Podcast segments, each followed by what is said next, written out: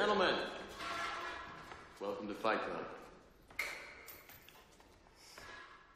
The first rule of Fight Club is you do not talk about Fight Club. The second rule of Fight Club is you do not talk about Fight Club. Παιδιά, τον ακούσατε τον Τάιλερ. Δεν μπορώ να κάνω κάτι, δυστυχώ. Δεν μπορώ να μιλήσω για το Fight Club. Ευχαριστώ που συντονιστήκατε σε άλλο ένα Feel Good Inc. για μισό λεπτό. Ήμουν ο Φίλιππος. Γεια σας. Εντάξει, φύγανε. Ωραία. Τώρα που φύγανε όσοι δεν ξέρουν από χιούμορ, ας συνεχίσουμε.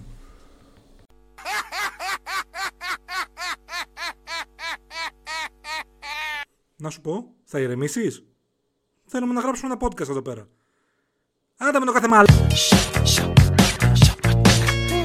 Ακούτε το Feel Good Inc.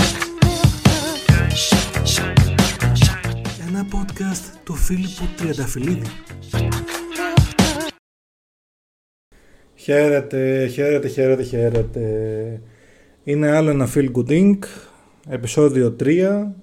Είπαμε το αντί επεισοδίου είναι αντί επεισοδίου, οπότε δεν το μετράω σαν επεισόδιο. Και τι σας έχω εγώ σήμερα, τι σας έχω. Κάτι που είναι λίγο βαρύ, η αλήθεια είναι. Νομίζω ότι το Fight Club ταιριάζει πάρα πολύ στο τωρινό επίπεδο της ε, κοινωνίας, ε, στην, ε, τόσο στην διάθεση της, όσο και στο πώς είναι δομημένη αυτή τη στιγμή. θα το συζητήσουμε βέβαια, βασικά εγώ θα συζητήσω, εσείς θα μου σχολιάσετε σε μηνύματα ή σε σχόλια τι πιστεύετε. Ήθελα να το κάνουμε παρέα το συγκεκριμένο, αλλά και όχι ταυτόχρονα. Γιατί, γιατί, ωραία, αρχικά θα κάνω ένα disclaimer ότι το συγκεκριμένο podcast είναι για τους ανθρώπους που έχουν δει τουλάχιστον μία φορά το Fight Club και ξέρουν τι γίνεται. Αν δεν ξέρετε τι έχει γίνει στο Fight Club, αρχικά να δείτε Fight Club.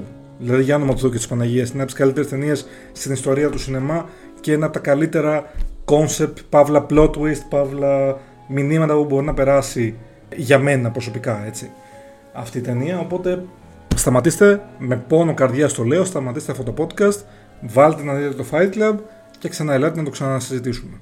Οι υπόλοιποι είστε έτοιμοι; Ωραία. Let's go destroy something beautiful. Λοιπόν ξεκινάμε από τα βασικά αλλά ίσως τόσο, όχι τόσο γνωστά. Το Fight Club είναι βιβλίο. Εντάξει σας ε, κουφανά. Για να δω τα ακούτε αυτά; Ωραία. Άμα τα ακούτε, δεν σας κουφάνω. Ε, λοιπόν, το Fight Club λοιπόν είναι βιβλίο. Ε, έρχεται από τον ε, Τσακ Παλαχνιούκ, αν το κατακρεουργώ με συγχωρείς Τσακ μου, το 1996.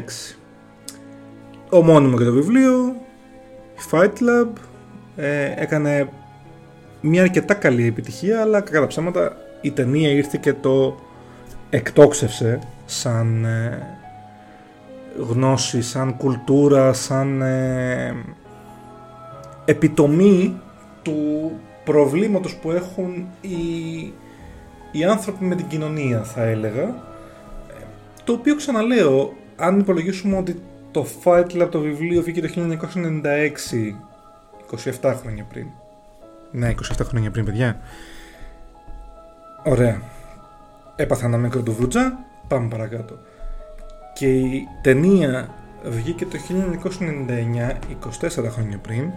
Ξαναπάθετε να το βουτζά, αλλά εντάξει, δεν είναι το ίδιο με το 27 χρόνια του 1996. Τι 27 χρόνια πριν γάμω το σπίτι. Πού λέτε; Παρότι λοιπόν κάποια χρόνια πίσω δεν πάβει να είναι πολύ κοντά στην τωρινή νοοτροπία των ανθρώπων της κουλτούρας τους, το τι θεωρούμε σημαντικό και τι όχι, αλλά θα, θα συζητήσουμε γι' αυτό. Λοιπόν, πρωταγωνιστές είναι ο Edward Norton, ο Brad Pitt, γάμο το σπίτι του, θα επανέλθουμε, και η Έλενα Bonham Carter. Ουσιαστικά η ιστορία είναι ότι ο Edward Norton, ο αφηγητής μας, δεν έχει κάποιο όνομα ε, στην αρχή δεν μας συστήνεται ε, είναι ένας ε, τύπος που δουλεύει μια δουλειά γραφείου ουσιαστικά είναι αυτός που ελέγχει το quality ουσιαστικά των συνθήκων ασφαλείας στις αυτοκινητοβιομηχανίες αν δουλεύουν σωστά οι ζώνες, αν δουλεύουν σωστά οι αερόσακοι γιατί έγινε ένα τύχημα, τι έγινε, αν ήταν ελαττωματικά κάποια υλικά, οι βίδες και ούτω καθεξής. Αυτή είναι η δουλειά του λοιπόν. Έχει πάρα πολλά ταξίδια με, στην Αμερική ε, τριγύρω και πάσχει από αϊπνίες. Το λεγόμενο insomnia. Αυτό τον κουράζει πάρα πολύ γιατί ουσιαστικά μας το λέει ότι δεν ξέρει πού τελειώνει η πραγματικότητα και πού αρχίζει ουσιαστικά το όνειρο ή η φαντασία ή το όραμα που βλέπει επειδή είναι χωρίς ύπνο, είναι άϊπνος. Βρίσκει λοιπόν, έχοντας πάει στο γιατρό να του γράψει κάποια υπνοτικά χάπια ουσιαστικά, δεν του τα γράφει και του λέει ο γιατρός, αφού του λέει ο Edward Norton ότι δεν ξέρεις πόσο, πόσο άσχημο είναι αυτό, πόσο πονάω, του λέει λοιπόν ο γιατρός ότι ξέρεις κάτι, αν θες να δεις πραγματικό πόνο, ε, πήγαινε την τρίτη το βράδυ σε μία μάζοξη που έχουν οι άντρες που έχουν περάσει, που περνάνε ε, καρκίνο στο προστάτη. Εκεί θα δεις σου λέει πόνο. Πηγαίνει λοιπόν εκεί ο Edward Norton, βλέπει τους ανθρώπους, ακούει τα προβλήματά τους, τους φόβους τους, τις ε, στεναχώριες τους. Υπάρχει μια άσκηση που τον κάνει να... που, που ουσιαστικά αγκαλιάζει ο ένας τον άλλον και κλαίνε για να ξεσπάσουν και ε, ο, ο Edward Norton ε, ζευγαρώνει με τον Meatloaf, Θεός χωρέστον, ο οποίος ε, λόγω του ότι έχει πάθει το συγκεκριμένο πρόβλημα στο προστάτη του και επειδή είχε και κάποια, ήταν παλιά παλαιστής και καλά, οι ορμόνες του ε, έπαθαν ε, κοκομπλόκο και ουσιαστικά υποφέρει από γυναικομαστία. Οπότε βλέπεις έναν τεράστιο Meatloaf που ήταν έτσι και λες τεράστιος με δεν, δεν μπορώ να το πω αλλιώς παιδιά με βυζάρες. Το λέει και ο ίδιος ο Edward Norton έτσι. Ε, οπότε κλαίει ο Meatloaf ο Bob πάνω στον Edward Norton του λέει σειρά σου τώρα τον πιάνει, το βάζει στο στήθος του και βγαίνει ένα κλάμα στον Edward Norton. Άλλο πράγμα και αυτό τον έκανε να κοιμηθεί σαν μωρό. Οπότε τι ξεκινάει να κάνει, βρίσκει όλες αυτές τις ε, μαζόξεις, τους συλλόγους για, τους, για, για καρκίνο, για ε, θύματα παιδεραστίας, για το ένα, για το άλλο και κάνει μία λίστα που μπορεί να πηγαίνει κάθε μέρα ουσιαστικά να τον βοηθάνε στο να ηρεμεί και να κοιμάται. Η ζωή του Edward είναι πάρα πολύ βαρετή όπως την περιγράφει ο ίδιος. Είναι ένας άνθρωπος ο οποίος δουλεύει πάρα πολύ με ταξίδια όπως σας είπα και πριν και ουσιαστικά η ενασχόλησή του, το χόμπι του είναι να ελέγχει τι καινούριο βγήκε στον κατάλογο του IKEA ή σε Ralph Lauren ε, ή δεν ξέρω σε Gant και ούτω καθεξής ε, ρούχα και να ανανεώνει καρνταρόμπες και έπιπλες στο γραφείο στο σπίτι του χωρίς να τα χρειάζεται απαραίτητα. Ο ίδιος λοιπόν λέει κάποια στιγμή ότι όλο αυτό δεν έχει κανένα νόημα που γίνεται, απλώς αυτό είναι πλέον η ζωή μας. Ειδικά η εισαγωγή δείχνει πόσο, πόσο βαρετή έχει γίνει ουσιαστικά η ζωή του γιατί δεν ξέρει τι μέρα είναι λόγω της αϊπνίας και της ε, στάνταρ δουλειάς που έπρεπε να κάνει κάθε μέρα. Οπότε βλέπει το αφεντικό του να έρχεται να του μιλάει και λέει Α, πρέπει να είναι τρίτη γιατί φοράει τη γραβάτα την μπλε. Έχει συνηθίσει λοιπόν το μοτίβο του, οπότε ξέρει ότι είναι τρίτη. Όχι επειδή ξέρει, επειδή βλέπει την γραβάτα του αφεντικού του. Και το δεύτερο που μου αρέσει πάρα πάρα πολύ είναι που ε, έχει, είναι στην τουαλέτα και έχει ανοίξει ένα κατάλογο IKEA όπως ήταν παλιότερα η, ο τρόπος που έδειχναν ότι διαβάζουν τα Playboy οι άνθρωποι που ατάνεγες και ήταν full ε, η, η, σελίδα, η αφίσα με την κοπέλα, ξέρω εγώ, γυμνή το λέει κιόλας κάποια στιγμή ότι κάποτε ήταν πορνογραφία, τώρα έχουμε τους κατάλογους από τα έπιπλα. Το αφήνει λοιπόν αυτό το κατάλογο του IKEA και δείχνει μια, έναν άδειο χώρο που λέει Use your imagination, χρησιμοποίησε τη φαντασία σου. Και μετά η κάμερα ουσιαστικά ζουμάρει, αλλά δείχνει ότι είναι το, το σπίτι του, γιατί σιγά σιγά το γεμίζει με πράγματα από τα IKEA ε, και σου δείχνει από κάτω και πώς λέγεται το κάθε έπιπλο και πόσο κόστισε. Απίστευτο, πολύ ωραία σκηνή, δείχνει αυτό που θέλει να παρουσιάσει, αυτό που παρουσιάζει ουσιαστικά με την κουβέντα του ο, ε, ο Edward Norton, ο αφηγητής μας, ότι ξέρεις κάτι, δεν τα χρειάζεται, δεν, το λέει και αυτό κάποια στιγμή, ότι ε, λέει δεν περίμενα ότι θα σκεφτόμουν ποτέ ποια τραπεζαρία θα με εκπροσωπούσε εμένα σαν άνθρωπο. Αλλά αυτό γινόμαστε κάποια στιγμή, δηλαδή μας επιτάσσει μία μεγαλοέπιπλο εταιρεία να γίνουμε ουσιαστικά έρμεα της δικιάς της ε, παραγωγής, των ορέξεών της, το ότι το θεωρούμε ότι είναι καλό επειδή είναι χι εταιρεία.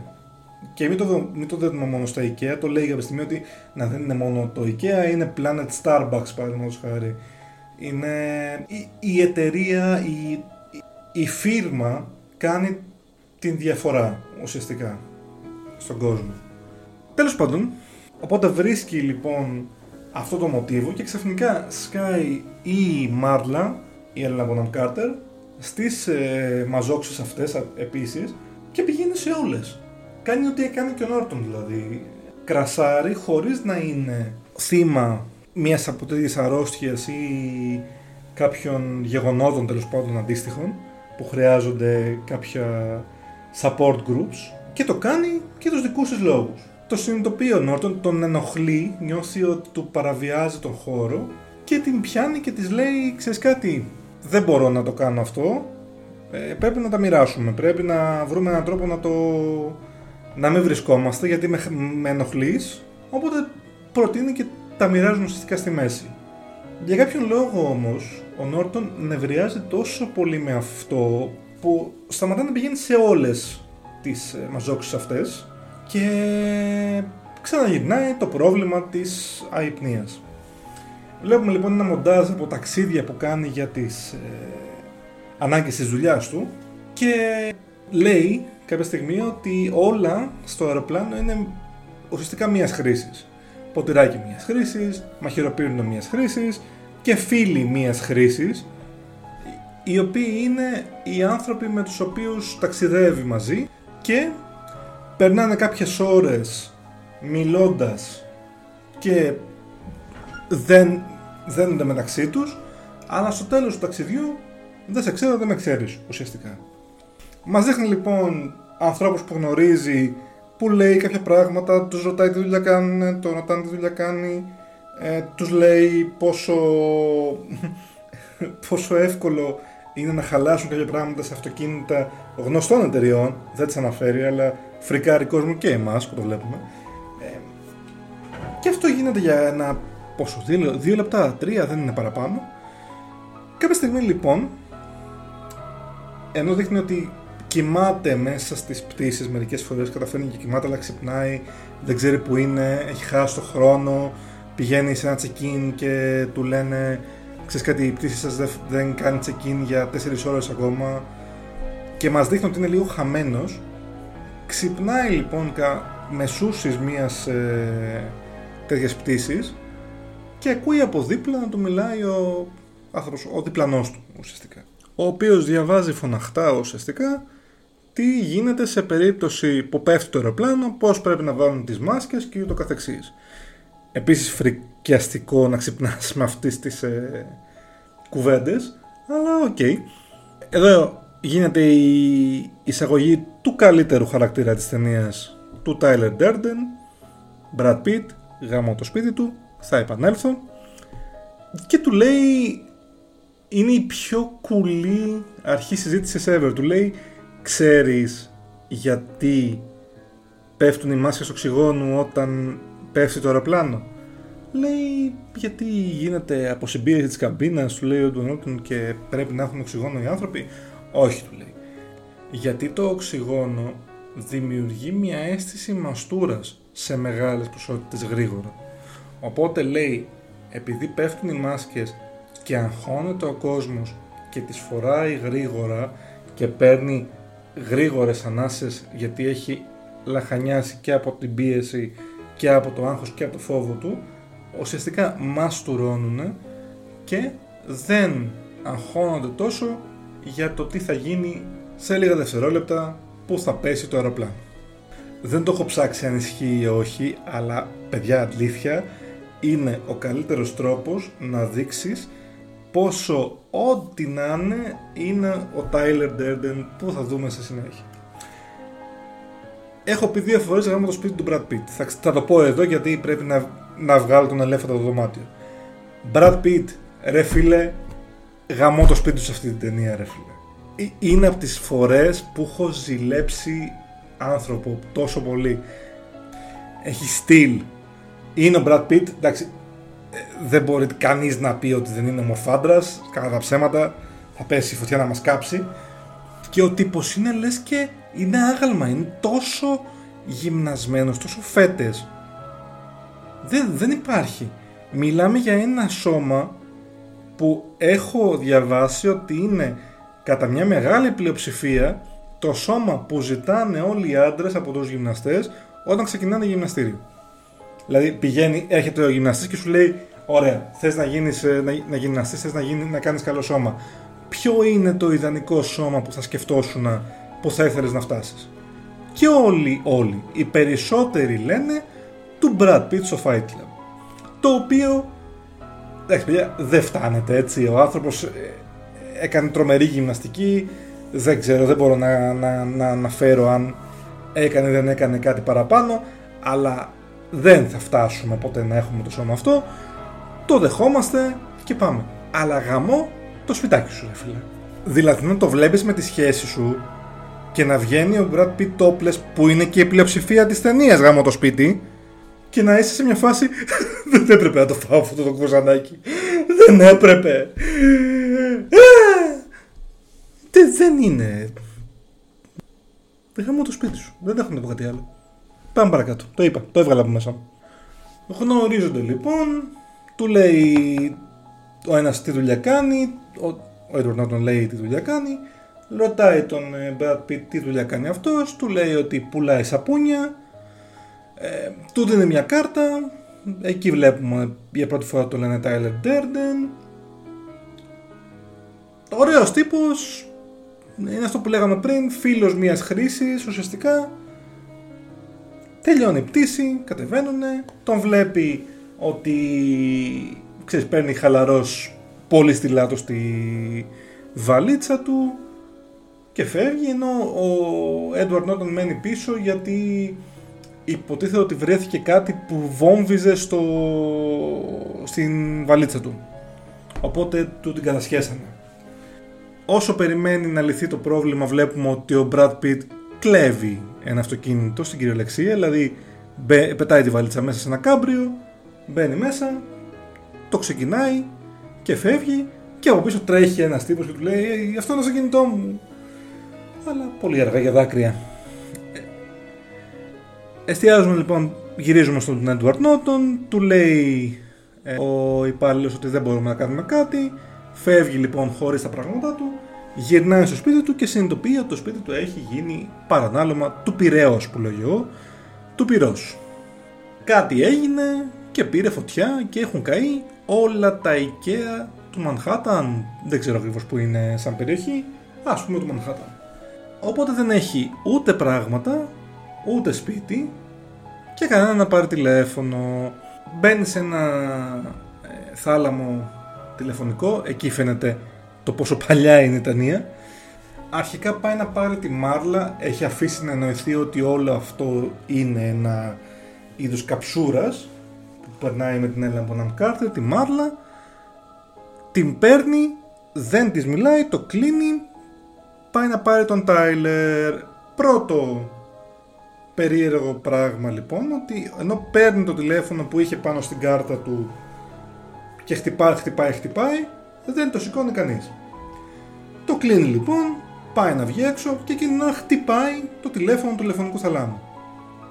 Το σηκώνει και είναι ο Τάιλερ. Του λέει πώς βρήκες το τηλέφωνο, έχω αναγνώριση. Λέει δεν σηκώνω από εδώ το τηλέφωνο, το είδα και πήρα πίσω. Τέλος πάντων του λέει λοιπόν τι και πώς και βγαίνουν για μπύρες. Στις μπύρες λοιπόν, εκεί που είναι σε μια λογική όσα λένε οι άντρες μεταξύ τους, γίνεται η πρώτη αρκετά βαριά συζήτηση που θέλω να εστιάσουμε λίγο παραπάνω στο podcast αυτό. Λέει λοιπόν ο Edward Norton στον Tyler Durden του λέει ρε παιδί μου ένιωθα ότι ε, είχα λύσει το πρόβλημα του, του καναπέ για τη ζωή μου για πάντα. Δηλαδή ότι αγόρασα έναν καναπέ και ένιωσα λέει ότι δεν θα ξανά είχα πρόβλημα με το να αγοράσω καναπέ. Δεν το ξανασκεφτόμουν αυτό το πράγμα ποτέ στη ζωή μου. Είχα φτιάξει μια γκανταρόμπα που ήταν αρκετά σοβαρή. Ήμουν λέει σχεδόν ολοκληρωμένος. Και του λέει λοιπόν τα Λεντέρτερ. Ξέρεις τι είναι το ντουβέ; Του λέω εδώ, ναι ξέρω είναι ένα στυλ ε, κουβέρτας. Ωραία του λέει. Γιατί το ξέρουμε αυτό το πράγμα, γιατί το ξέρουμε εγώ και εσύ αυτό; Πού μας βοηθάει σαν ανθρώπινο είδος να ξέρουμε τι είναι το ντουβέ. Ήμασταν κυνηγοί ή συλλέκτες τροφής. Πού βοηθάει αυτό; Άρα μάλλον δεν είμαστε πλέον. Το, οπότε τι είμαστε; Και του λέει ο Έντουρ, είμαστε καταναλωτές. Ακριβώς. Είμαστε λέει καταναλωτές. Είμαστε λέει ουσιαστικά τα προϊόντα της αιμονής μας για ένα διαφορετικό lifestyle. Δεν με νοιάζει λέει ε, τόσο πολύ ο, η φόνη, οι ληστείες, η φτώχεια, η πείνα στον κόσμο αλλά δώσ' μου lifestyle πλουσίων, δώσ' μου επώνυμα εσώρουχα, η συνδρομητική με 500 κανάλια να βλέπω και είμαι τέλεια, είμαι νιώθω ολοκληρωμένος. Και λέει και κλείνει αυτόν τον ωραίο διάλογο ότι εγώ λέω λέει ε, να πάει να γαμηθεί και ο καναπές σου και η κανταρόμπα σου και όλα. Σταμάτα να είσαι τέλειος ή μάλλον να προσπαθείς να είσαι τέλειος. Προσπάθησε να εξελιχθείς. Άσε τα δεδομένα να πάνε όπως πρέπει. Μόνο έτσι θα εξελιχθείς. Πολύ ωραίο νόημα στην ατάκα αυτή. Δεν ξέρω αν το έχετε νιώσει ποτέ. Αλλά κακά τα ψέματα μας σημαδεύουν τα υλικά αγαθά, τα πράγματα που έχουμε. Δεν είναι το ίδιο ας πούμε μουράτο, να το πω και έτσι, να έχεις ένα Fiat Panda του 1998 και ένα Opel Astra του 2015 μετριέται αλλιώς. Στο τέλος της ημέρας όμως την ίδια δουλειά δεν σου κάνουν, δηλαδή σε πάνω από το ένα μέρος στο άλλο. Αλλά κοστίζει παραπάνω. Είναι πιο ωραίο, είναι πιο μοντέρνο και ούτω καθεξής. Πώς θέλω να καταλήξω; Έχουμε χάσει λίγο την ανάγκη να καλύψουμε βασικές ανάγκες και καταλήγουμε στο να καλύπτουμε την ματαιοδοξία μας ουσιαστικά. Γιατί όλοι μας θέλουμε το κάτι παραπάνω όχι γιατί δεν μας καλύπτει αυτό που έχουμε εκείνη τη στιγμή. Απλώς και μόνο γιατί είναι, είναι καινούριο, είναι καλύτερο, δεν ξέρω ακριβώς να πω τι. Δεν θα βγάλω την ώρα μου απ' έξω και εγώ πήγα και πήρα μια όλη τηλεόραση γιατί ήθελα να έχω κάτι καλύτερο σαν τηλεόραση είχα πρόβλημα, είχα μια τηλεόραση το 1975 που ήταν μαυρόασπρη και με ενοχλούσε στα μάτια; Όχι. Την πήγα στο στην κρεβατοκάμαρα τη 4K που έχω. Αλλά την πήρα. Την πήρα γιατί ξέρεις κάτι. Ήθελα, ένιωσα καλά παίρνοντά την. Αν ουσιαστικά δεν μου κάλυπτε μια βασική ανάγκη. Μου κάλυπτε την ανάγκη να να αγοράσω κάτι ωραίο για μένα. Δεν το απορρίπτω σαν ανάγκη. Απλά πρέπει λίγο να δούμε πόσο σημαντικό τελικά είναι αυτό. Πού σταματάει λοιπόν κάτι να είναι να γίνεται γιατί πρέπει να γίνει. Γιατί το έχεις ανάγκη, γιατί σου καλύπτει μια βασική προϋπόθεση και πού γίνεται για να καλύψεις μια μεταδοξία, να βρεις έναν σκοπό στη ζωή γιατί μέχρι εκείνη τη στιγμή νιώθεις ότι ζεις για να δουλεύεις. Δεν γίνεται να μην το έχετε ζήσει, να μην το έχετε νιώσει σαν άνθρωποι. Μιλάω σε ένα κοινό από τα 25 και μετά που έχει μια εικόνα εργασιακής εμπειρίας αρκετά σημαντικής δυστυχώς κάποιες μέρες απλά ζεις για να δουλεύεις. Που σημαίνει τι; Ξύπνησα πήγα στη δουλειά έκατσα 9 ώρες 10 ώρες αν, αν έχει πολλή δουλειά. Γύρισα σπίτι μου έφαγα έκανα ένα μπάνιο και κοιμήθηκα και να πάω την επόμενη μέρα στη δουλειά. Άρα έζησα για να δουλέψω δεν έζησα. Μέχρι πριν από κάποιες, κάποιο χρονικό διάστημα θεωρώ ότι πέρναγα μια ήπιας μορφής κατάθλιψης. Αλλά it is what it is. Τώρα είμαι καλά. Αν κάναμε αυτό το επεισόδιο τέσσερις μήνες πριν που ήμουν στη μαυρίλα μου που πίστευα ότι δεν πάει τίποτα καλά που ήμουν σε μια δουλειά που δεν με κάλυπτε που είχα περάσει τις απογοητεύσεις μου. Ότι κανείς δεν με καταλαβαίνει θα το έκανα πιο μαύρο αυτό που λέω τώρα. Η συγκεκριμένη εκπομπή, το συγκεκριμένο επεισόδιο έρχεται με ένα twist. Σε όλες τις καταστάσεις μπορείς να βάλεις το, τη δικιά σου πινελιά. Ας πούμε ναι, δούλεψες 9 ώρες. Είχες την ευκαιρία όμως να ακούσεις λίγο μουσική και να, να βάλεις τη δικιά σου πινελιά στην εργασία σου. Γύρισε σπίτι. Από το να νιώσεις ότι α, σήμερα απλά πέρασα μία μέρα full ξενέρωτη και απλά θέλω να κοιμηθώ για να έρθει η επόμενη δεν είναι καλύτερα να πας για ύπνο μισή με μία ώρα αργότερα αλλά να κάνεις κάτι που να σε κάνει να ξεχαστείς, να πας λίγο πιο χαλαρός στο κρεβάτι σου. Τέλος πάντων, επειδή για το Fight Club λέμε τώρα, όπως είπα και στην αρχή, μ' αρέσει πάρα πολύ το νόημα που περνάει.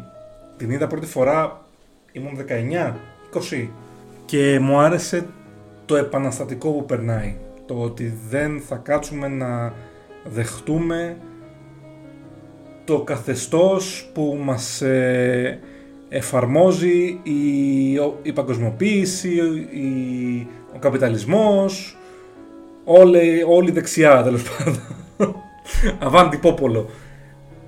Στα 32 λοιπόν, μια φορά στα 30 που την είδα και τώρα που την ξαναείδα για να κάνω το επεισόδιο, έχω δει και άλλες φορές, απλά αυτά θα βάλω σαν ε, ε, milestones. Στα 30 λοιπόν που την είδα μετά από καιρό και τώρα που την ξαναείδα για να το συζητήσουμε, συνειδητοποιώ ότι έγινα θύμα του καπιταλισμού. Όχι μόνο εγώ, όλη η κοινωνία.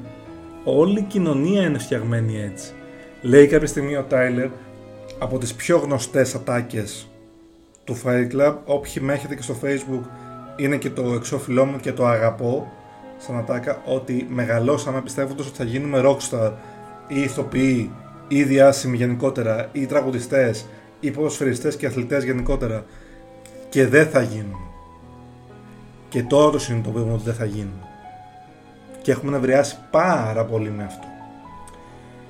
Θυμάμαι έκτη δημοτικού μας είχαν βάλει να κάνουμε μια βιντεοκασέτα, να δείξουμε και εμείς την ηλικία μας, όπου ο καθένας θα έλεγε πώς τον λένε, ε, τι θα θέλει να γίνει όταν μεγαλώσει και ποιοι είναι οι καλοί του φίλοι, ξέρω εγώ, κάτι μαλακίες τέτοιες λέγαμε. Πόσοι πιστεύετε ότι είπανε ότι θέλουν να γίνουν λογιστής, ιδιωτικός υπάλληλος, δημόσιος υπάλληλος, ελεύθερος επαγγελματίας.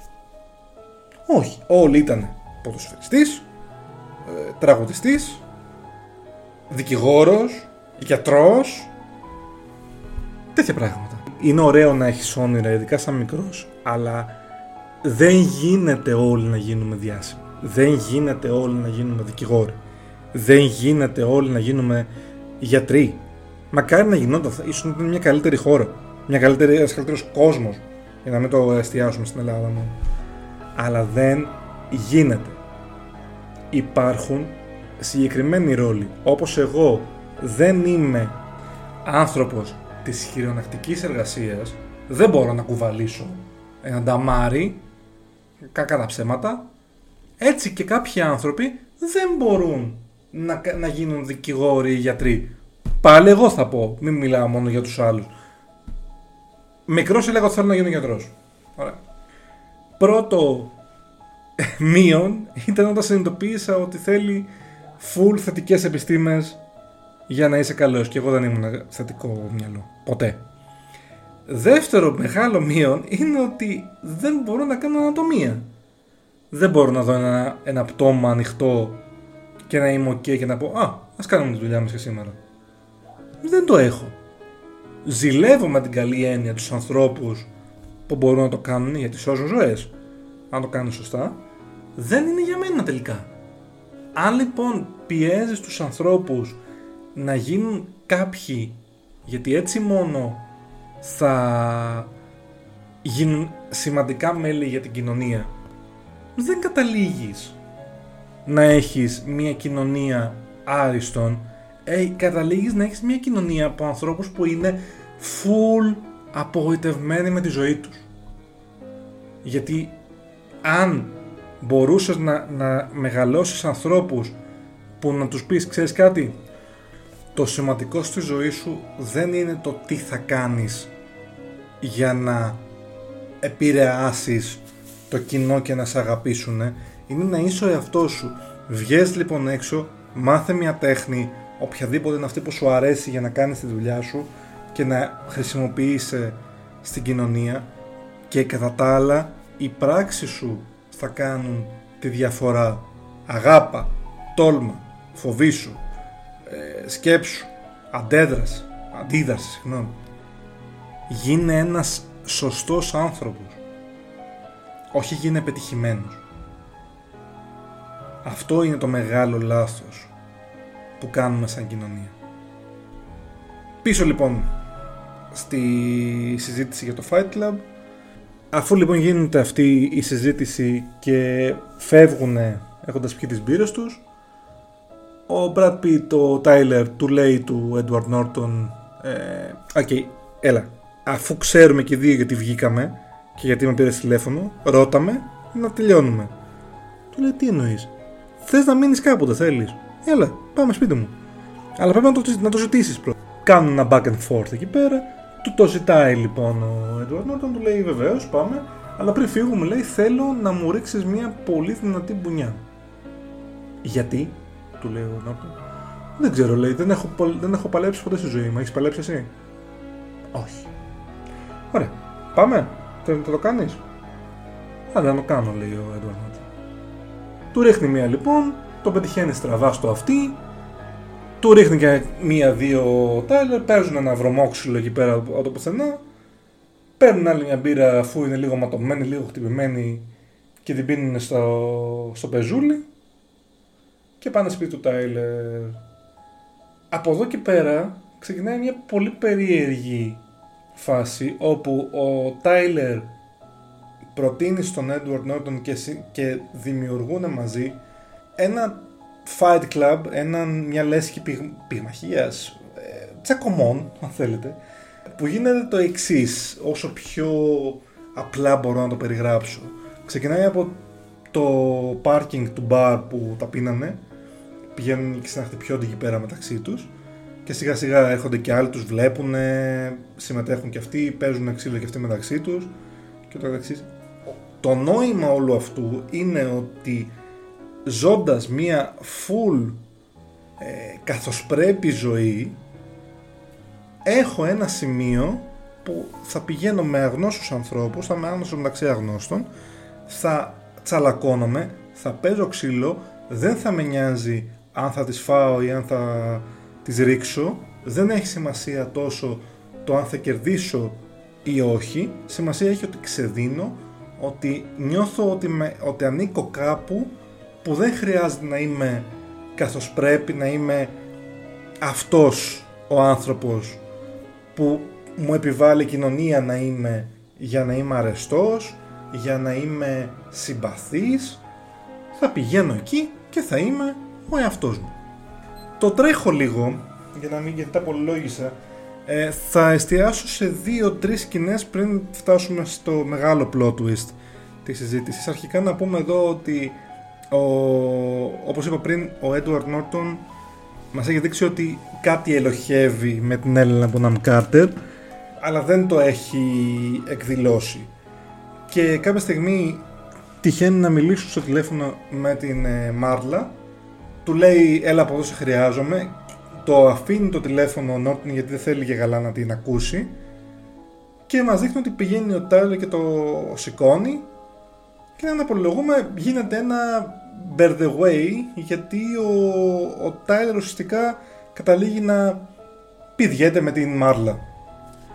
Το οποίο φέρνει σε πολύ άβολη θέση τον ε, Νόρτον αλλά δεν λέει τίποτα γιατί το ρωτάει ο κάποια στιγμή ο Τάιλερ τη γουστάρεις; Όχι του λέει. Την έχεις πηδήξει; Όχι. Σε πειράζει που την πηδάω εγώ; Όχι επίσης. Άρα δεν καταλήγουμε κάπου.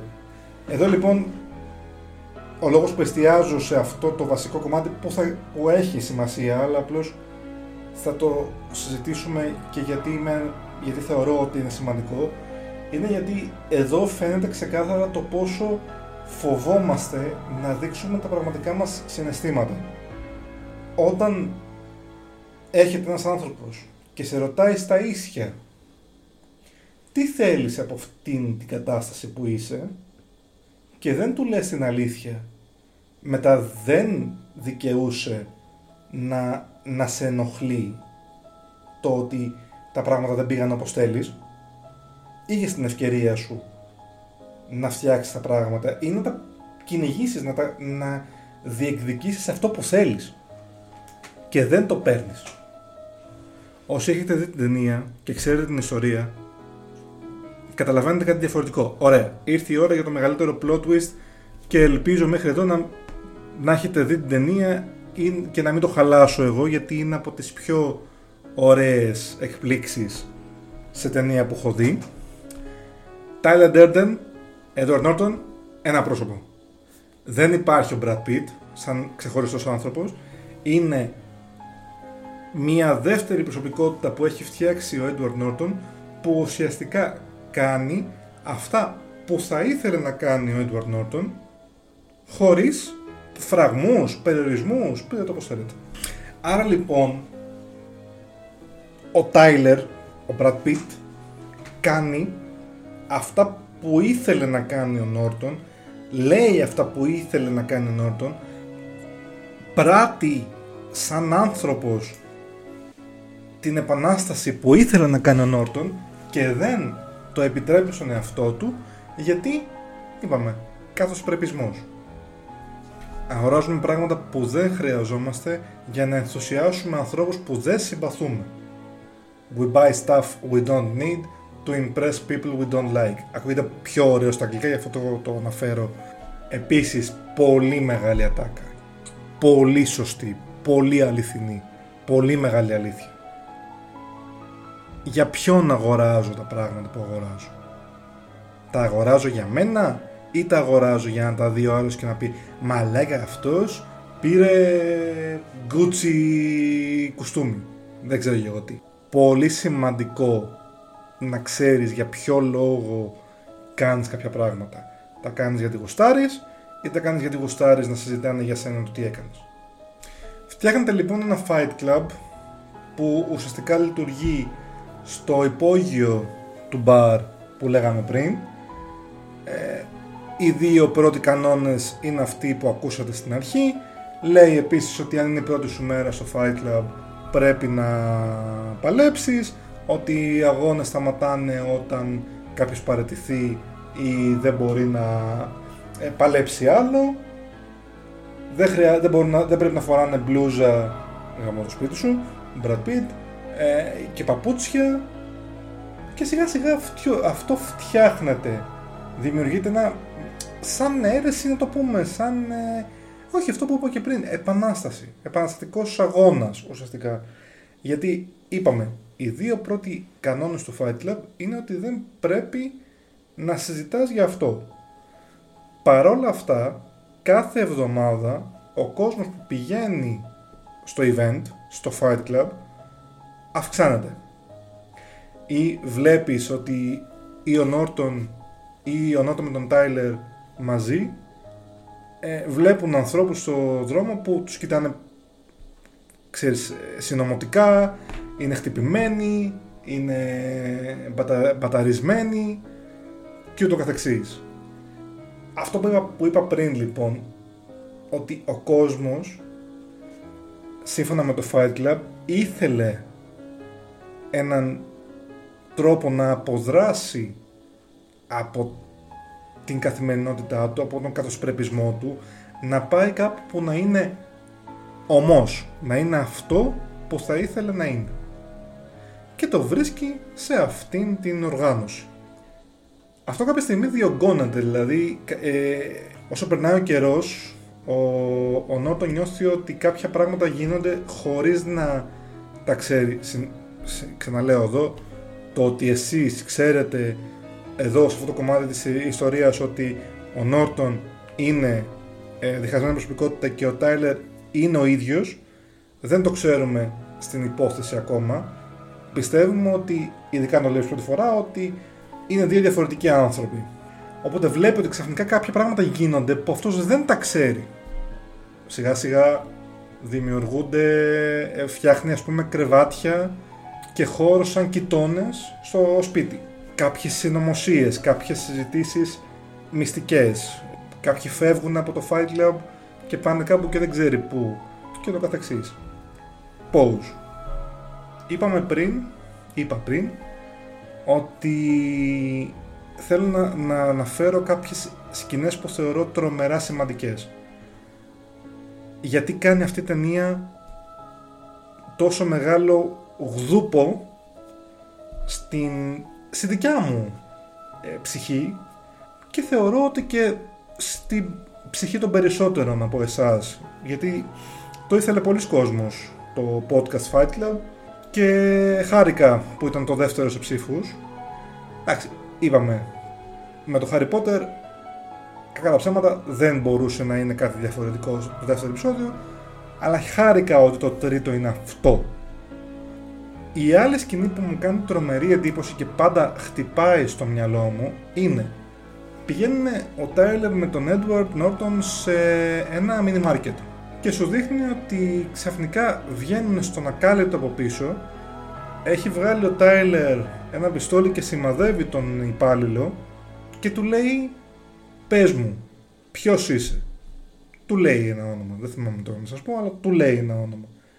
Του λέει ο Τάιλερ ας πούμε τον λέγανε Kim, γιατί ήταν ε, ασιατικής καταγωγής. Του λέει, τι ήθελες να γίνεις, Kim; Του λέει αυτός, ήθελα να γίνω κτηνίατρος. Κτηνίατρος του λέει και κατέληξες να είσαι υπάλληλος σε mini market, γιατί δώσαμε το πορτοφόλι σου. Του δίνει το πορτοφόλι του, το ανοίγει, του λέει, εδώ βλέπω ένα πάσο από μια σχολή που έχει λήξει εδώ και τρία χρόνια. Ναι, λέει, σταμάτησα να πηγαίνω γιατί ήθελα να βοηθήσω στο mini market. Του λέει όμως, ήθελες να γίνεις κτηνίατρος. Ναι. Ωραία. Ήρθε η ώρα να πεθάνεις, του λέει. Κάνει τη σκανδάλη πίσω. Αρχίζει ο άλλο να λέει: Σας παρακαλώ, όχι, δεν θα ήθελα κλπ. Ε, αφήσε με να ζήσω κλπ. Το δείχνει ότι διχάζεται και καλά λίγο ο Τάιλερ. Βγάζει το όπλο από πάνω του και του λέει: Ωραία, κρατάω το, το πάσο σου. Ξέρω ποιος είσαι, ξέρω που μένεις αν σε έξι μήνες που έρθω, να, που έρθω να σε δω δεν έχεις γυρίσει στη σχολή και κάνεις αυτό που ήθελες, θα σε σκοτώσω. Πάρ το πορτοφόλι σου και φύγει. Το παίρνει όλος και έγινε Λούις που λένε. Ο Νόρτον έχει φρικάρει γιατί δεν συμφωνεί με την τακτική του Τάιλερ, ότι παραλίγο να σκοτώσουν έναν άνθρωπο και του λέει τι σκατά έγινε εδώ, τι πήγες να κάνεις; Του λέει αυτός ο άνθρωπος λέει αύριο θα ξυπνήσει και θα φάει το πιο ωραίο πρωινό της ζωής του. Θα ακούσει για πρώτη φορά μετά από χρόνια τα πουλιά να κελαϊδούν και θα χαρεί. Θα νιώσει χαρούμενος που είναι ζωντανός. ποια είναι η τελευταία φορά που εσύ το ένιωσες αυτό; Και σε αφήνει μαλάκα. Έτσι. Το δεύτερο που σε αφήνει μαλάκα είναι ότι πετάει το πιστόλι στον Edward Norton, ο οποίος το ανοίγει και βλέπει ότι δεν υπήρχε καμία σφαίρα μέσα. Όλο αυτό ήταν ένα πείραμα του Τάιλερ για να δείξει στον άνθρωπο, στον Κιν, να το πούμε και έτσι, πόσο σημαντικό είναι να κάνεις κάποια πράγματα για τη ζωή σου. Να κάνεις το που γουστάρεις εσύ για τη ζωή σου. Τρομερή σκηνή. Από τις αγαπημένες μου στην ταινία. Έχουμε φτάσει λοιπόν στο σημείο ότι σιγά σιγά εκεί που ήμασταν απλώς μία λέσχη κλωσοπατινάδας ξαφνικά μαζεύονται στους κοιτώνες που σας λέω ότι φτιάξανε μέσα στο σπίτι έχονται άνθρωποι και περιμένουν να παίξω με ένα σακίδιο ε, 150 δολάρια για να γίνει η κηδεία τους μαύρες μπλούζες, μαύρα παντελόνια και ούτω καθεξής. Και σιγά σιγά εκεί που ήταν ο Τάιλερ με τον Έντουαρ Νότιν στο σπίτι ξαφνικά γίνεται κοινόβιο δηλαδή το Fight Club μένει πλέον στο σπίτι και πλέον χρησιμοποιούν το κωδικό όνομα Project Mayhem. Ο Νότον δεν ξέρει για αυτό το project τίποτα και επειδή εμείς βλέπουμε την ιστορία από τον αφηγητή Edward Norton δεν ξέρουμε ούτε εμείς τι γίνεται.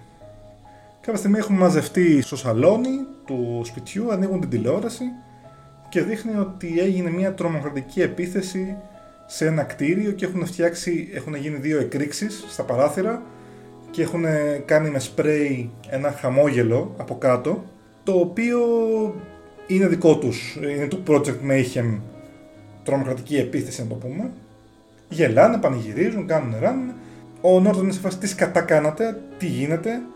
Του λένε ότι ο πρώτος κανόνας του Project Mayhem είναι ότι δεν μιλάς για το Project Mayhem οπότε έχουμε τη συνέχεια του Fight Club ουσιαστικά και βλέπουμε ότι σιγά σιγά ο Νόρτον τάσεται εναντίον του Τάιλερ. Πίστευε ότι είναι μαζί σε αυτό, ότι ήταν συνδημιουργή του Fight Club και ξαφνικά είναι εκτός αυτής της ε, λογικής. Ο Τάιλερ κάνει πράγματα και ο Νόρτον είναι στην σκιά του.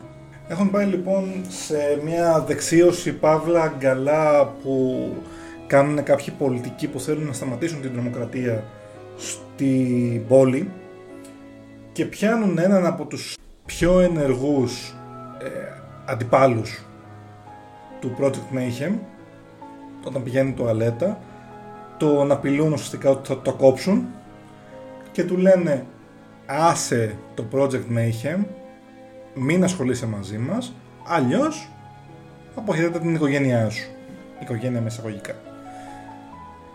εισαγωγικά εκεί είναι το breaking point του Norton νιώθει ότι δεν καταλαβαίνει τι γίνεται, δεν, δεν αντέχει πλέον να είναι στην, ε, στη σκιά, θέλει να ξέρει τι σκατά γίνεται. Οπότε φεύγοντας από τον καλά αυτό, πηγαίνουν με το αυτοκίνητο μαζί με δύο τσιράκια του Project Mayhem Tyler Durden, Edward Norton μπροστά, τα τσιράκια πίσω.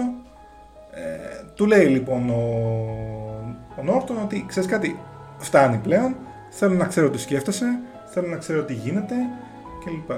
Του λέει λοιπόν ο Τάιλερ, γάμα το τι ξέρεις, για μένα, για σένα, για τη ζωή γενικότερα, του λέει ο Νόρον, τι εννοείς; Δεν του λέει τίποτα, τον κοιτάει απλώς και σιγά σιγά επειδή οδηγεί ο Τάιλερ, ε, αφήνει το αμάξι να μπει στο αντίθετο ρεύμα.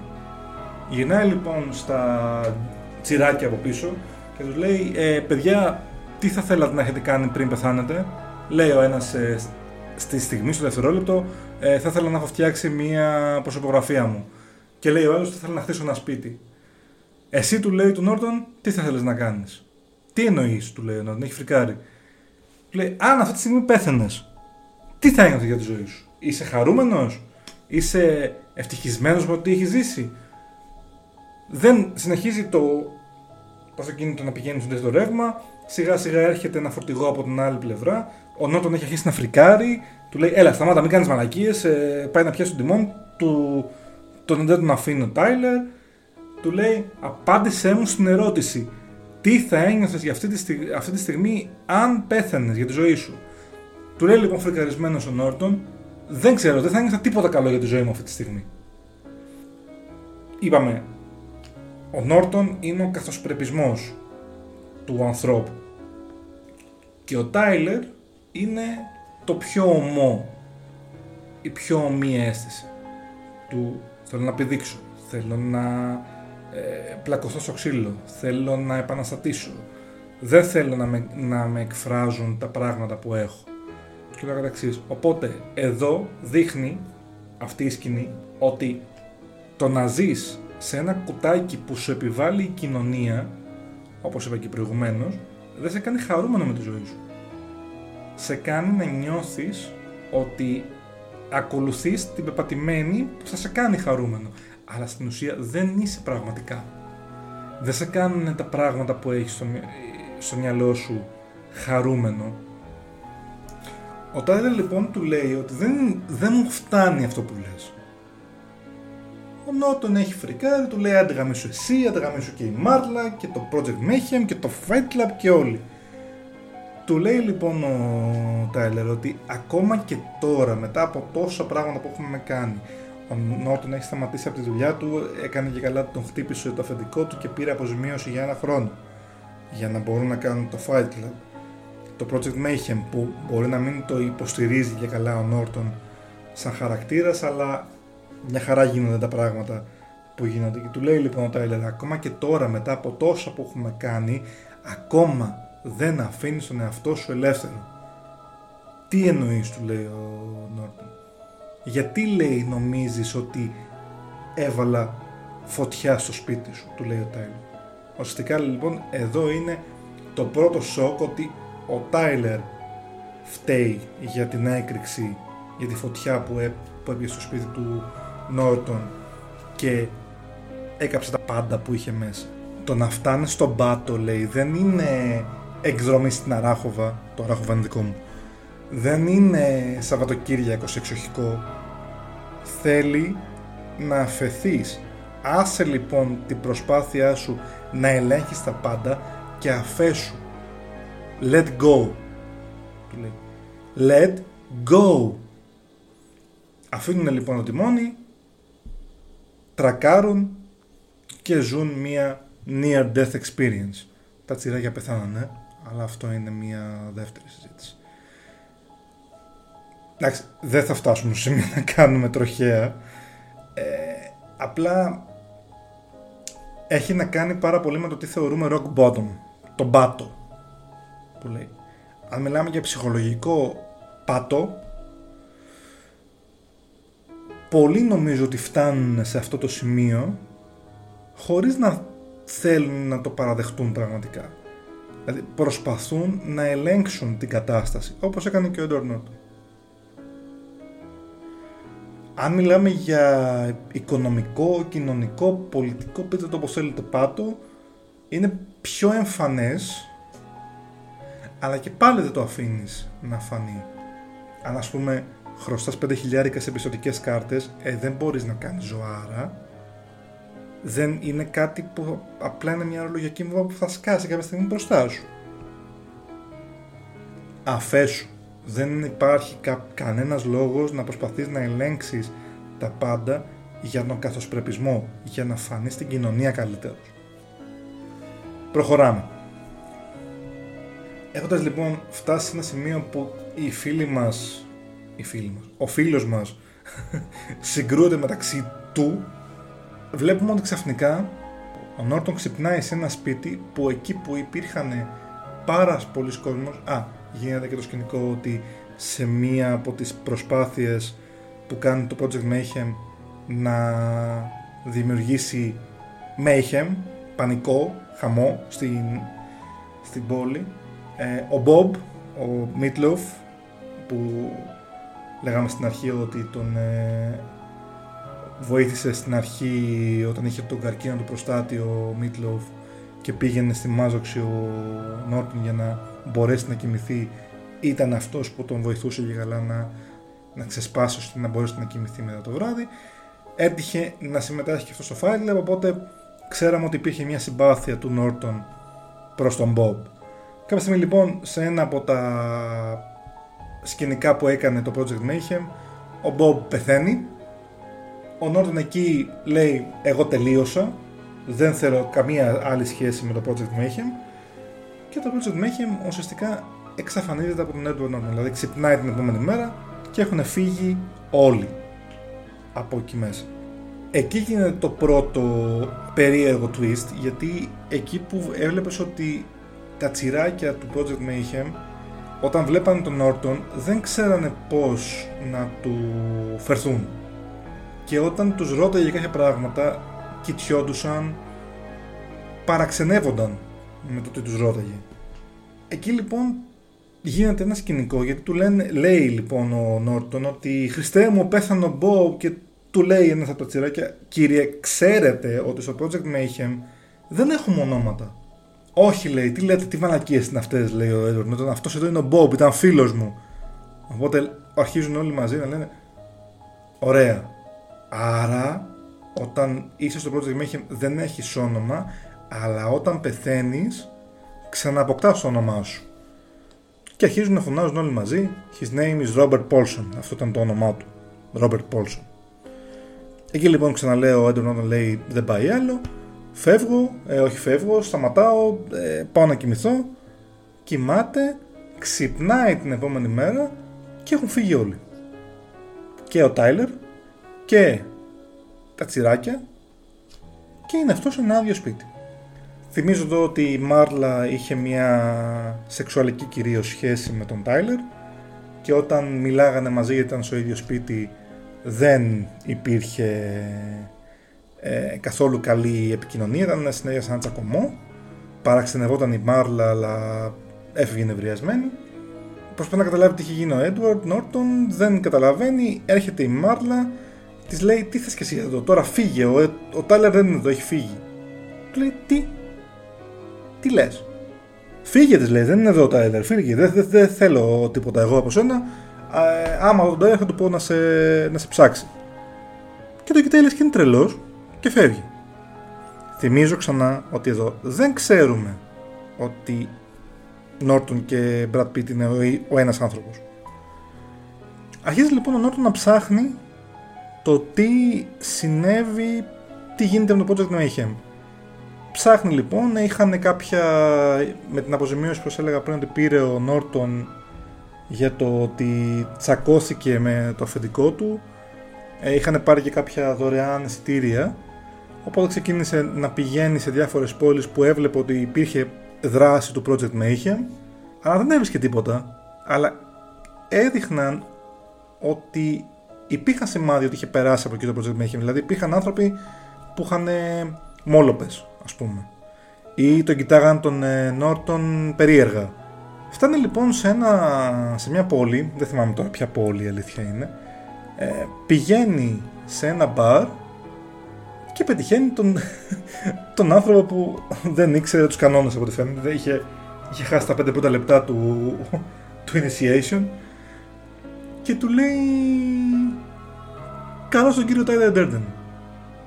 Και ξέρεις, όταν το βλέπεις πρώτη φορά λες τι, τι είπε; Λέει πώς και από εδώ, δεν σας περιμέναμε τόσο γρήγορα. Α, λέει, μπαίνει γρήγορα στο κόλπο Νόρτον ε, λέει ήρθα κάτι να, να βρω κάτι δουλειές. Τι έκανε την προηγούμενη φορά που είχα έρθει. Μας είχατε πει αυτό, αυτό και αυτό να κάνουμε, ξέρω. Και εκεί γίνεται το μεγάλο reveal, η μεγάλη έκπληξη, η αποκάλυψη αν θέλετε, ότι Edward Norton και Brad Pitt ένα και το αυτό. Από τις καλύτερες στιγμές ξαναλέω σε ταινία. Είναι, άμα δεν το έχετε δει είναι κρίμα να το, να το σποιλάρω εγώ. Αλλά παιδιά έχετε ακούσει μία ώρα επεισόδιο Fight Club τι περιμένετε να το ακούσετε. Γυρνάει λοιπόν πίσω ο Edward τον Tyler Durden τον πιάνουνε τον φημώνουνε και φτάνουμε ουσιαστικά σε ένα in medias res γιατί η ταινία ξεκινάει με τον Tyler δεν να έχει βάλει ένα πιστόλι στο στόμα του Edward Norton και να του λέει ότι σε δύο λεπτά όλα θα έχουν τελειώσει και φτάνουμε στη σκηνή αυτή στον επίλογο της ταινίας. ξέροντας άλλα πράγματα πλέον για το τι γίνεται. Γιατί ουσιαστικά, όπως καταλαβαίνετε, ο Edward Norton έχει ένα πιστόλι στο στόμα του Edward Norton. Το magnum opus λοιπόν του Project Mayhem είναι ότι έχουν βάλει βόμβες σε κάποια κτίρια της περιοχής που είναι εκεί στο σημείο που είναι κοντά και η πολυκατοικία που είναι ο Edward Norton με τον Tyler ή ο Edward Norton με τον Edward Norton ε, και ουσιαστικά σε λίγα λεπτά θα εκραγούν όλες μαζί και θα δημιουργήσουν ένα χάος στην πόλη το οποίο ξαναλέω είναι το magnum opus δηλαδή είναι το καλύτερο έργο του Project Mayhem. Ο Νόρτο λοιπόν προσπαθεί να πείσει τον εαυτό του ουσιαστικά να μην το κάνει αυτό συνειδητοποιεί ότι έχει τον τρόπο να ελέγξει το σώμα του και να πάει να αφοπλίσει τη μία βόμβα. Έχουμε μία σκηνή έντασης που του λέει ο Brad Pitt μην κόψεις αυτό το καλώδιο, κόψε το άλλο τελικά καταφέρνει να κόψει το σωστό σύμφωνα με αυτό που πιστεύει ότι θα ήταν το σωστό και αρχίζει ένα ταβερνόξυλο όλο δικό τους που ουσιαστικά ξαναλέω έτσι ενώ είναι πολύ ωραίο να το βλέπεις εκείνη τη στιγμή αν συνειδητοποιήσεις ότι αυτοί οι άνθρωποι ουσιαστικά είναι ένας και πλακώνεται μόνος του είναι πολύ πιο ωραίο. Όπως επίσης είναι πολύ ωραία η, η σκηνή που έχει συνειδητοποιήσει τι γίνεται παίρνει τηλέφωνο τη Μάρλα για να ε, τη ρωτήσει τι σκατά γίνεται γιατί θυμάται αυτό που σας είπα ότι πήγε και της είπε ότι ο Τάιλερ δεν είναι πλέον εδώ και έφυγε σαν τρελή. Του έχουν πει ότι είναι ο Τάιλερ ο ίδιος. Οπότε την παίρνει και της λέει: Ποιο είναι το όνομά μου; Λέει: Τάιλερ Τέρτιν, δεν καταλαβαίνω τι με ρωτάς. Και εκείνη τη στιγμή εμφανίζεται στο δωμάτιο ο Τάιλερ και του λέει: Ρε φίλε, ένα πράγμα σου θα ζητήσει. Να μην μιλήσεις στη Μάρλα για τον Τάιλερ. Και πήγες και το έκανες. Ορίστε τώρα. Του λέει: Γιατί πιστεύει ο κόσμος ότι είμαστε το ίδιο, νομίζω ότι ξέρεις. Όχι, δεν ξέρω. Oh, να ξέρεις. Και εκεί συνειδητοποιεί ότι, γίνεται, ότι είναι το ίδιο πρόσωπο, λίγο πριν τον πιάσουν όπως είπα και τον πάνε στη πολυκατοικία. Γίνεται λοιπόν ένα ταβερνόξυλο στο Magnum Opus του Project Mayhem. Κάποια στιγμή ο, ο Tyler, ο Edward Norton, παίρνει το όπλο από τον Tyler Brad Pitt. Ναι, ξέρω ότι ακούγεται πολύ περίεργο να το λες και να μην βλέπεις τι γίνεται, αλλά τι να κάνουμε. Ε, και τον σημαδεύει στην αρχή και του λέει τι θα κάνεις φίλε; Ωραία, πυροβόλα. Πυροβολάει δύο σφαίρες, πηγαίνουν στον αέρα γιατί δεν υπάρχει Brad Pitt Tyler. Οπότε εκεί συνειδητοποιεί ο Edward ότι αυτό που πρέπει να κάνει είναι ουσιαστικά να αυτοκτονήσει, παύλα να αυτοπυροβοληθεί. Γυρνάει λοιπόν το πιστόλι στον εαυτό του, σημαδεύει το μαγουλό του, πυροβολάει και σε ένα πολύ ωραίο, είναι κρίμα που ότι το Fight Club δεν πήρε το Oscar καλύτερο μοντάζ. Είναι τρομερό το ότι πυροβολάει ο Νόρτον, σκάει η σφαίρα, δείχνει ότι τραυματίζεται και ταυτόχρονα γυρνάει η κάμερα στον ε, Brad Pitt ο οποίος έχει επίσης την τρύπα από τη σφαίρα και κάπως έτσι πεθαίνει ο Tyler Durden Brad Pitt στο Fight Club. Τα τσιράκια έχουν πιάσει τη Μάρλα, την έχουν φέρει στο σημείο γιατί έτσι ζήτησε ο Brad Pitt Tyler να γίνει τη βλέπει ο Νόρτον, του λένε τα, τα τσιράκια νομίζουν ότι είναι ο ο Τάιλερ Τάιλερ, ο Brad Pitt δεν είναι πλέον. Της λέει, του λένε είστε καλά, θέλετε να, να πάμε στον γιατρό; Όχι, λέει, αφήστε μας. Φεύγουν τα τσιράκια. Μένει ο Τάιλερ Έντουαρ Νόρτον με τη Μάρλα. Η Μάρλα έχει φρικάρει, του λέει τι γίνεται, γιατί, σε, γιατί αυτό πυροβολήθηκες; Της λέει ο Νόρτον, OK, okay, μην αγχώνεσαι, είμαι καλά, είμαι πραγματικά καλά. Ε, κοίτα με, ναι, δεν έχω κανένα πρόβλημα απολύτως. Εκείνη την ώρα λοιπόν αρχίζουν να σκάνει οι βόμβες.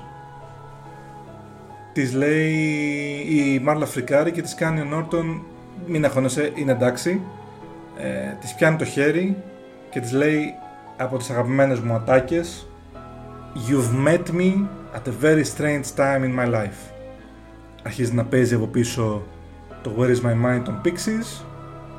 Το Manhattan ή τέλος πάντων όποια πόλη είναι που δεν θυμάμαι ποια πόλη είναι, συγγνώμη αρχίζει να πέφτει τριγύρω και η ταινία τελειώνει εκεί. Το You've met me at a very strange time in my life με γνώρισε σε μια πολύ παράξενη στιγμή της ζωής μου το έζησα κι εγώ μέχρι στιγμής δύο φορές στη ζωή μου οπότε ίσως γι' αυτό να το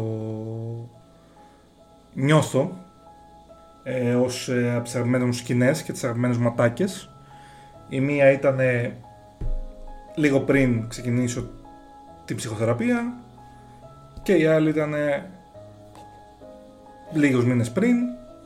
Ένιωσα ότι ήταν μια πολύ παράξενη περίοδος για μένα. Οπότε χτυπάει λίγο προσωπικά αυτό. Ξαναλέω, τώρα είμαι εκτός από αυτής της παράξενης στιγμής οπότε νιώθω πολύ καλύτερα Σύνοψη Το Fight Club δεν είναι μια ταινία που θα πρέπει να τη δεις γιατί γιατί είναι φέτες ο Brad Pitt, γιατί τρομερό ξύλο, γιατί τρομερή δράση, γιατί πολύ ωραία πλοκή. Είναι ένας τρόπος σκέψης. Αγαπούμε τις ταινίες που όταν τελειώσουν σε βάζουν λίγο στο τρυπάκι να σκεφτείς. Το Fight Club είναι η επιτομή αυτού. Δεν γίνεται να δεις το Fight Club χωρίς να σκεφτείς ξέρεις κάτι, έχει δίκιο είμαι, είμαι φωσιωμένος στα πράγματά μου. Ε, δεν ζω τη ζωή μου όπως θα έπρεπε να τη ζω.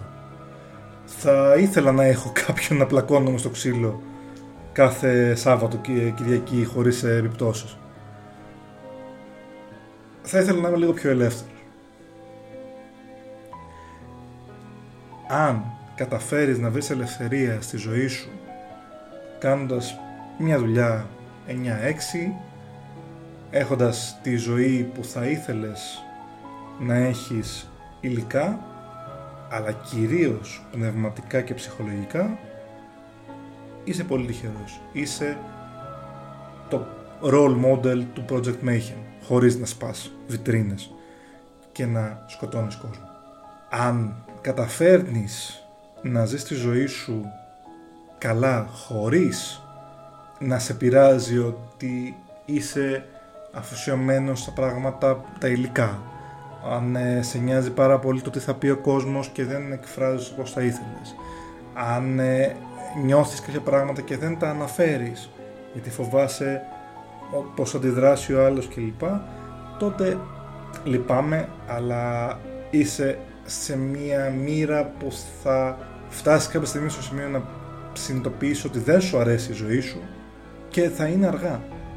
Θα είναι αργά το νόημα αυτού του podcast όπως έχω πει είναι να κάνω πράγματα που μου αρέσουν ή που δεν μου αρέσουν η, διαδικασία που έχω περάσει στην ε, αυτογνωσία του τι θέλω του που είμαι στη ζωή μου ότι δεν υπάρχει κακός στο να είσαι μέτριος σε κάποια πράγματα να μην είσαι ο καλύτερος σε όλα ήταν επίπονη. Όλοι νιώθουμε νομίζω ότι ήταν μια special snowflake στιγμή όταν γεννηθήκαμε. Είμαστε οι πρωταγωνιστές της ζωής μας στο τέλος της ημέρας. Αλλά είναι επίσης ωραίο το ότι προσπαθείς να μηδενίσεις και να ξαναρχίσεις από την αρχή έχοντας πλέον κάποια πράγματα στο μυαλό σου. Όπως είπα και πριν, εγώ δεν είμαι καλός. Δεν είμαι η καλύτερη λύση στο να γίνω γιατρός. Οπότε αν αυτή τη στιγμή επιλέξω ότι η ζωή μου δεν μου αρέσει, το επάγγελμά μου δεν μου αρέσει, δεν έχει νόημα να σκεφτώ ότι α, πρέπει να πάω να γίνω γιατρός τελικά. Το λύσαμε αυτό. Έχουμε καταλήξει ότι δεν, δεν είμαι καλός, δεν θα, δεν θα μου αρέσει δεν θα περάσω καλά. Ένα μικρό παράδειγμα του ότι οτιδήποτε γίνεται στη ζωή σου πρέπει να σου αφήνει κάποια μαθήματα. Μόλις στα αφήσει, μόλις φύγει από πάνω σου και πεις ωραία, τι έμαθα από αυτό, 1, 2, 5, 10. Πρέπει αυτά τα μαθήματα να τα έχεις για πάντα στη ζωή σου. Γιατί αν δεν τα έχεις, είσαι καταδικασμένος να τα ξανακάνεις τα λάθη αυτά. Και αν τα ξανακάνεις, πόσες φορές μπορεί ένα Tyler Durden Brad Pitt να σου δείξει ότι ξέρεις κάτι, δεν υπάρχει μια άλλη ζωή εκεί έξω, δεν είσαι τα πράγματά σου, δεν είσαι η δουλειά σου, δεν είσαι το αυτοκίνητο που οδηγείς, είσαι κάτι άλλο. Είσαι και τα καλά και τα κακά της ζωής. Σε γενικές γραμμές αυτά ήθελα να πω. Να ξαναδείτε Fight Club, χτυπάει πολύ αλλιώς μετά από μια ηλικία. Ελπίζω να σας άρεσαν αυτά που υπόθηκαν. Είμαι πολύ ανοιχτός σε συζήτηση και ανάλυση παραπάνω του θέματος. Θα ήθελα να ευχαριστήσω για άλλη μια φορά το ότι αγαπάτε αυτό το podcast και με ακούτε. Ως το επόμενο επεισόδιο λοιπόν, ήμουν ο Φίλιππος, ήταν ένα Feel Good Inc. Ευχαριστώ πάρα πολύ που με ακούσατε. Καλό σας βράδυ.